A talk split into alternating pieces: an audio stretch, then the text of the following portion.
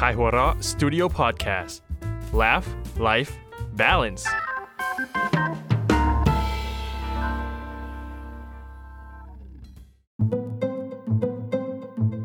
Sun Story เรื่องสั้นดีๆ จากไข่หัวเราะ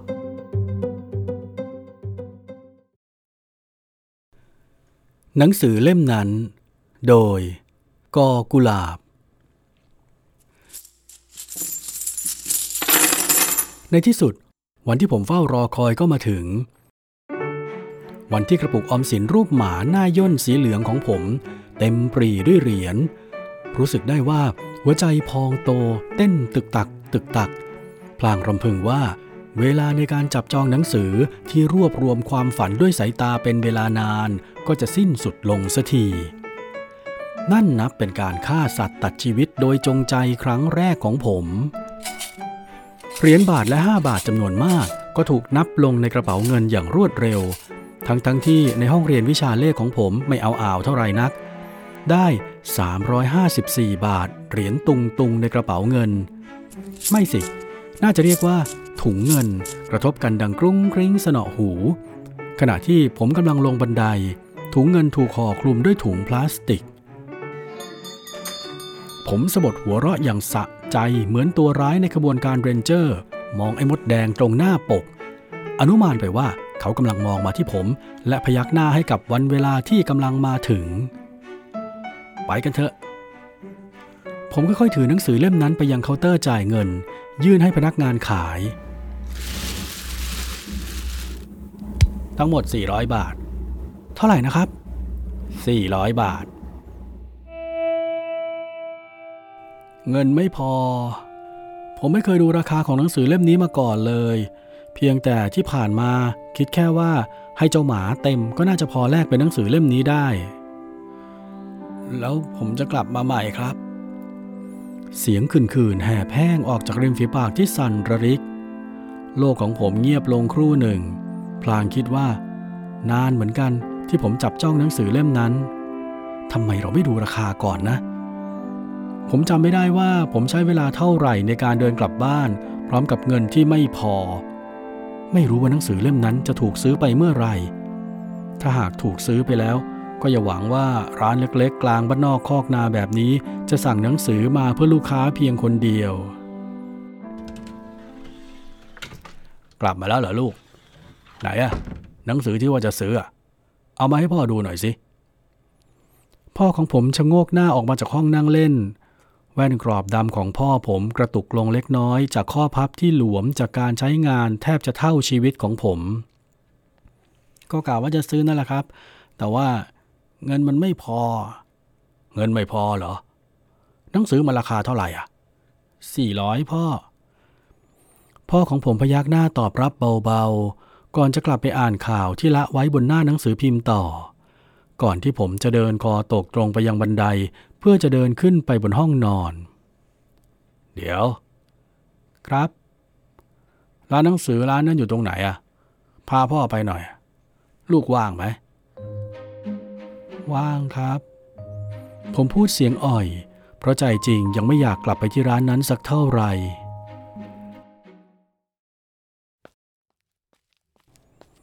ฝีเท้าสั้นๆ จังหวะทีๆ ไม่ค่อยสม่ำเสมอกัน ตามประษาเด็กเก้าขวบ กระซิบอยู่ข้างหูของผมตลอดเวลา ขณะกำลังเดินไปยังร้านหนังสือแถวโรงเรียนของจอม เจ้าเด็กน้อยที่เพิ่งกลับบ้านมา เพราะเงินไม่พอซื้อหนังสือ ผมเข้าใจจอม ผมเองก็เคยมีหนังสือเล่มหนึ่งที่เคยอยากได้ สมัยคุณพ่อของผมยังมีชีวิตอยู่ ท่านเป็นคนประหยัดมาก ประหยัดเพื่อครอบครัว ครอบครัวของเราแทบจะไม่ได้เข้าออกร้านขายของที่ไม่ใช่ร้านขายกับข้าวหรือเครื่องใช้มากนัก ร้านหนังสือแถวบ้านจึงเปรียบเสมือนพื้นที่ศักดิ์สิทธิ์ส่วนตัว ได้แต่ยืนมอง ยืนดูและใฝ่ฝัน แต่ไม่เคยจะมีโอกาสได้ซื้อจริง ๆ สักเล่ม นี่ละมั้งจึงกลายเป็นนิสัยของผมที่ไม่กล้าคิดกล้าฝัน ส่วนที่ผมไม่อยากถ่ายทอดไปถึงรุ่นลูกของผม ไม่เคยคิดอยากได้อะไรสักอย่างที่ดู สิ้นเปลือง แต่มันเติมเต็มความเป็นคนให้กับเราได้ อีกอย่างหนึ่งที่น่าสนใจกว่าคือ จอมเขากำลังสนใจอะไรอยู่ ใบหน้าของเขาตลอดเดือนที่ผ่านมา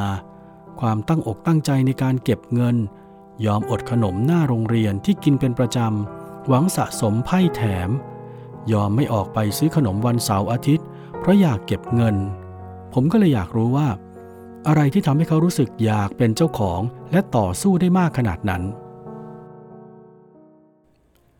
ร้านนี้เหรอลูก ผมหันไปถามจอมอีกครั้งเพื่อความแน่ใจ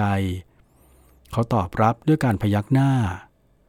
เราทั้งคู่เดินเข้าร้าน เมื่อผ่านประตูร้านเข้าไป จอมเลี้ยวซ้ายไปทางแผงนิตยสารในทันทีทันใด คงจะไปดูหนังสือเล่มเดิมที่เขาต้องการซื้อ ส่วนตัวผมเดินเลี้ยวเข้าไปอีกฝั่ง ภาพที่ผมเห็นคือเด็กน้อยคนหนึ่งกำลังจดจ่อกับหนังสือเล่มใหญ่หนาเล่มหนึ่งที่ห่อหุ้มด้วยพลาสติกถนอมหนังสือ พลิกปกหน้าปกหลังสลับกันไปมา และยืนจ้องอยู่อย่างนั้น เหมือนหนุ่มแรกรุ่นกำลังมองสาวในฝัน พินิษพิเคราะห์อย่างเชื่องช้า เหมือนไม่อยากให้เวลาผ่านไปเร็วนัก ผมปล่อยให้เขาใช้เวลาอยู่ครู่หนึ่งโดยไม่รบกวนอะไร เล่มนี้ล่ะครับ หลังจากมองดูอยู่สักพัก จอมถือหนังสือเล่มที่เขาหมายตายื่นให้ผมดู เป็นหนังสือที่มีหัวหนังสือที่หน้าปก เป็นภาษาอังกฤษสีเงินขอบแดงว่า Super Hero ส่วนข้อความอื่นๆที่เหลือเป็นภาษาไทย เท่าที่ดูน่าจะเป็นหนังสือรวมภาพและเรื่องราวของเหล่านักสู้เหนือมนุษย์ สังกัดค่ายผู้ผลิตการ์ตูนใหญ่ ๆ ในสหรัฐอเมริกา ผสมรวมกับญี่ปุ่นจำนวนหนึ่ง พวกเขาไม่น้อยในนั้น นับได้ว่าเป็นเพื่อนเก่าของผมทีเดียว ผมอยากได้เล่มนี้ เพราะว่าผมแค่อยากรู้จักพวกเขานะครับ เห็นเพื่อนที่โรงเรียนเขาคุยกันเรื่องนี้ มีแต่เรื่องที่ผมไม่เคยได้ยินมาก่อนทั้งนั้น ผมก็เลยอยากซื้อกลับไปอ่าน จะได้มีเรื่องไปคุยกับเพื่อนๆบ้าง เด็กน้อยก้มหน้าเหมือนกำลังคิดว่า สิ่งที่ตัวเองทำมันผิด และกำลังรอให้ผมดุอย่างไรอย่างนั้น ผมคิดในใจอยู่ครู่หนึ่งว่า ลูกผมเป็นเด็กที่น่ารัก ก่อนจะหยิบหนังสือพิมพ์รายสัปดาห์ไปจ่ายเงินที่เคาน์เตอร์ ปล่อยเด็กน้อย เดินเอาหนังสือเล่มนั้นไปคืนยังชั้นวางของมันอย่างเก่า ไปกันได้แล้วลูก ผมหันกลับไปพูดกับจอม ขณะที่เขาพยายามวางซ่อนหนังสือเล่มนั้นไว้ด้านหลังสุด จอมเดินตามผมออกมาจากร้านอย่างเงียบๆจับได้ถึงความเสียดายออกมาจากตัวของเขา ผมและลูกเดินเตร่ๆด้วยกันบนถนนทางกลับบ้าน ระหว่างทางผมเห็นเขาหันกลับไปยังร้านหนังสือนั้นหลายครั้ง แต่เราต่างไม่พูดอะไร ความรู้สึกนี้คงจะเหมือนกับตอนที่ผมยังอยู่กับปู่ของเขา แม้แต่จะซื้อขนมที่เราชอบก็ยังมองแล้วมองอีก แต่ว่าไม่กล้าขอ เพราะไม่เคยคิดว่าจะได้สิทธินั้น แต่ถึงจะได้เราก็ยังคิดอยู่ดีว่ามันสิ้นเปลืองและเกรงใจคนอื่น ที่ผมว่าเขาเป็นเด็กน่ารักตั้งแต่ที่ร้าน เพราะว่าเงินที่ขาดอยู่ 46 บาท ไม่ใช่เงินที่มากมายอะไรนักสำหรับปัจจุบัน แต่จอมก็ไม่ได้เอ่ยปากขอผม เด็กคนนี้ไม่เคยขอเงินผมหรือแม่ของเขาเพื่อไปซื้อสิ่งที่นอกเหนือจากการเรียนเลย รถเข็นไอติมคันหนึ่งผ่านสายตาของผมไป ผมรีบวิ่งตามรถเข็นนั้น ร้องเรียกเขาเพื่อซื้อไอศกรีมยักษ์คู่รสส้มมาหนึ่งแท่ง แล้ววิ่งกลับมาหาจอม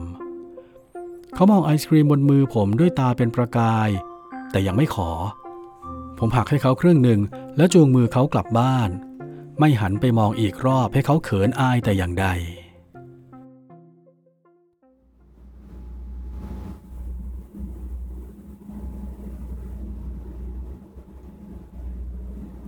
ผมอยู่ที่นี่มากี่วันแล้วนะ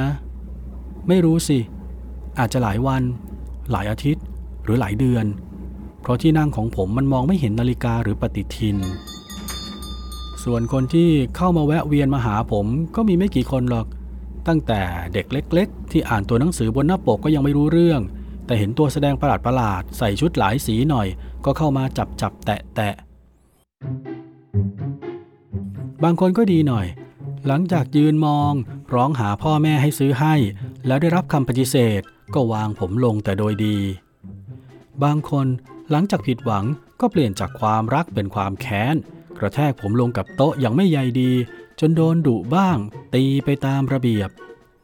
แต่ก็ยังดีกว่าเด็กบางคน ที่พอไม่ได้ผมกลับบ้านแล้ว ก็ผ่านกลิ้งลงกับพื้นหลุนหลุนๆซ้ำร้ายยังพาตัวผมลงไปกลิ้ง จนปกฟาดกับพื้นร้านอีกด้วย แต่มีคนหนึ่งที่ผมจำได้ดี เด็กตัวขาวไม่อ้วนไม่ผอมคนนั้น อยู่โรงเรียนใกล้กับร้าน แวะมาทุกวัน ไม่เว้นวันหยุดราชการ เมื่อเข้ามาในร้าน บางครั้งก็เข้ามาดูเฉยๆ บางครั้งยกขึ้นมาดูใกล้ๆ เขาทำท่าเหมือนหลับลึกลงไปในห้วงคำหนึ่ง ไม่รู้เขาคิดอะไรเหมือนกัน คิดจุดสักครู่เขาก็วางผมลงที่เดิมอย่างทนุถนอมทุกที จนกระทั่งสองสาครั้งล่าสุดที่ผมได้เจอเขา ครั้งหนึ่งเขาเดินเข้ามาหาผมเหมือนปกติ ทำหน้าเปื้อนยิ้ม เหมือนได้รับความสำเร็จอะไรสักอย่าง พึมพำกับตัวเอง แล้วหยิบผมขึ้นมาจับไว้ เหมือนกลัวใครจะแย่งไป ในที่สุดผมก็จะมีเจ้าของ เจ้าของระยะยาวที่ไม่ใช่แค่อยู่บนมือใครสักคนแล้ววางกลับที่เดิม เพราะความรู้สึกลึกๆของผมก็บอกว่า เจ้าของคนนี้แหละ คือคนที่ไว้ใจได้ และจะทนุถนอมผมในขณะใช้งาน ทั้งหมด 400 บาท เท่าไหร่นะครับ 400 บาท เด็กน้อยนิ่งเงียบไปสักครู่ ก่อนจะยื่นผมให้พนักงาน กล่าวลา แล้วเดินคอตกออกไปจากร้านจนลับตาไป เมื่อเปลี่ยนสถานที่มาอยู่บนเคาน์เตอร์ร้าน ก็ช่วยปัดเป่าความเบื่อหน่ายของผมได้บ้าง แม้จะไม่นานนัก ก่อนพนักงานจะเอาตัวผมไปเก็บไว้ที่เดิม ผมนั่งมองลูกค้าเดินผ่านไปผ่านมาเหมือนเคยเห็นเพื่อนๆ ถูกซื้อไป โดยเฉพาะ มุมซุบซิบดารา และพวกหนังสือพิมพ์ ส่วนพวกหนังสือจำพวกวรรณกรรม หรือรวมเรื่องสั้นเกี่ยวกับชีวิตนั้น ผมเห็นพวกเขาตั้งแต่มาอยู่ที่นี่ แล้วสังเกตเห็นว่าพวกเขารักกันมาก ยังไม่มีการพลัดพรากจากกันเลยสักเล่ม ถึงแล้วครับพ่อ เสียงคุ้นๆจากนอกร้านปลุกให้ผมหลุดออกจากผวัง เจ้าเด็กคนเดิมนั่นเอง วันนี้กลับมาเร็วจริง ทุกทีต้องผ่านวันต่อไปซะก่อนถึงจะมา ร้านนี้เหรอลูก คราวนี้เข้ามาพร้อมกับชายวัยเกือบกลางคน ท่าทางใจดี ใส่แว่นกรอบสีดำ สวมเสื้อยืดคอกลมสีขาว เจ้าเด็กคนเดิมวิ่งตรงมาทางผม ยกตัวผมขึ้นมาแล้วจดจ่ออยู่สักครู่ ผมเห็นว่าหลายครั้งเขาแอบมองไปทางชายผู้สูงวัยกว่า ที่ส่งสายตามามองหลายคราเช่นกัน เด็กน้อยถือผมไปหาพ่อของเขาแล้วยื่นให้ดูเเล่มนี้ล่ะครับพ่อ คนพ่อก็มองหน้าปกผมอย่างสนใจ ผมอยากได้เล่มนี้ เพราะว่าผมแค่อยากรู้จักพวกเขานะครับ เห็นเพื่อนที่โรงเรียนเขาคุยกันเรื่องพวกนี้ มีแต่เรื่องที่ผมไม่เคยได้ยินมาก่อนทั้งนั้น ผมก็เลย อยากซื้อกลับไปอ่าน จะได้มีเรื่องไปคุยกับเพื่อนๆบ้าง ลูกชายก้มหน้าลงเหมือนทำอะไรผิด ส่วนคนพ่อไม่พูดอะไร เขาหยิบหนังสือพิมพ์รายสัปดาห์ไปชำระเงินที่เคาน์เตอร์ ไปกันได้แล้วลูกแห้วอีกแล้วสินะ ผมคิดแทนเขาในใจ แล้วทั้งพ่อและลูกก็เดินออกไปจากร้านสุดซอย ส่วนผมนั้นถูกนำไปแอบไว้ด้านหลังเพื่อน หลังสุดจริง ๆ เด็กคนนั้นคงหวังว่าจะไม่มีใครหาผมเจอ แต่แล้วเด็กน้อยก็ต้องผิดหวัง เพราะสองวันต่อมาเขาจะไม่พบผมอยู่บนชั้นหนังสือนี้อีกแล้ว ผมถูกซื้อโดยพ่อของเขาในตอนเช้า หลังจากเสียงออดของโรงเรียนดังลอดเข้ามาในร้าน เขาเดินเข้ามาค้นหาตัวผมในซอกหลืบอย่างรู้ทัน มือหยาบกร้าน จับผมอย่างแผ่วเบา เหมือนลมพัดล่องลอยไปยังเคาน์เตอร์จ่ายเงิน หยิบหนังสือพิมพ์รายวันตรงชั้นวางหน้าเคาน์เตอร์ พนักงานหน้าบึ้งคนเดิม รับเงิน 410 บาทไปจากมือพ่อของเด็กน้อย เขาปฏิเสธถุงพลาสติก แล้วหนีบผมไว้กับสีข้าง พลางเดินอ่านหนังสือพิมพ์รายวันที่เพิ่งซื้อมาขณะเดินกลับบ้าน เขาคงซื้อผมเพียงแค่จะเอาไปเซอร์ไพรส์ลูกละมั้ง อย่างไรก็ดีการได้เห็นสีหน้าดีใจของเด็กคนนั้น และการไม่ถูกเก็บไว้ในกล่องกระดาษ แล้วทิ้งไว้ตรงซอกกลืบอย่างไม่แยแส ก็คงจะเพียงพอแล้ว พ่อของเขาถึงบ้านหลังจากอ่านข่าวการเมืองจบไปไม่นานนัก เปิดประตูไม้เดินเข้าไปในบ้าน นั่งลงตรงห้องนั่งเล่นที่มีโซฟากับชุดรับแขกเข้าชุด วางหนังสือพิมพ์ลงกับโต๊ะ แกะพลาสติกที่หุ้มผมออกขยำไว้ข้างๆ แล้วนั่งจ้องหน้าปกของผมเหมือนเจอเพื่อนเก่า เขาอ่านผมหน้าต่อหน้าด้วยสายตาลุกวาว ไม่ต่างไปจากสายตาของเด็กน้อยเลย ผ่านไปสักพักก็ลุกขึ้น แล้วหยิบกระดาษกับปากกาด้ามหนึ่งขึ้นมาเขียนอะไรขยุกขยิก แล้วสอดกระดาษแผ่นนั้นเข้ามาในตัวของผม เดินขึ้นไปบนชั้นสองวางผมลงบนโต๊ะเขียนหนังสือ บังเอิญที่หน้าต่างของห้องนี้เปิดเอาไว้ เลยมีลมเบาๆ พัดผ่านเอาจดหมาย ปลิวออกจากเล่มมาติดที่ผนังตรงโต๊ะ ผ่านตาของผมเข้าพอดี ชีวิตคนที่สมบูรณ์ต้องมีทั้งความฝันและความพยายาม ถ้ามีแต่ความฝัน ก็เหมือนลูกที่เห็นเส้นชัยแต่ยังไม่ได้เป็นนักวิ่ง แต่ถ้าลูกมีแต่ความพยายาม ก็เป็นแค่นักวิ่งที่ไม่เห็นเส้นชัย ไม่รู้ว่าจะจบการวิ่งเมื่อไหร่ ตอนนี้ความฝันของลูกอาจไม่ชัดเจนนัก แต่ถ้ามีรองเท้าเป็นของตนเอง ต่อให้เหลือแค่รองเท้าที่ขาดวิ่นแต่เรายังไม่ถอดมันออกก่อน ลูกจะวิ่งไปเจอฝันจนได้ เท่าที่ดูแล้ว รองเท้าคู่ใหม่ของลูกก็สวยงามชละ ปอลอ ความพยายามที่ลูกทุบแตกไป แม่เขาซื้อมาให้ใหม่แล้วนะจอม รักเสมอ พ่อ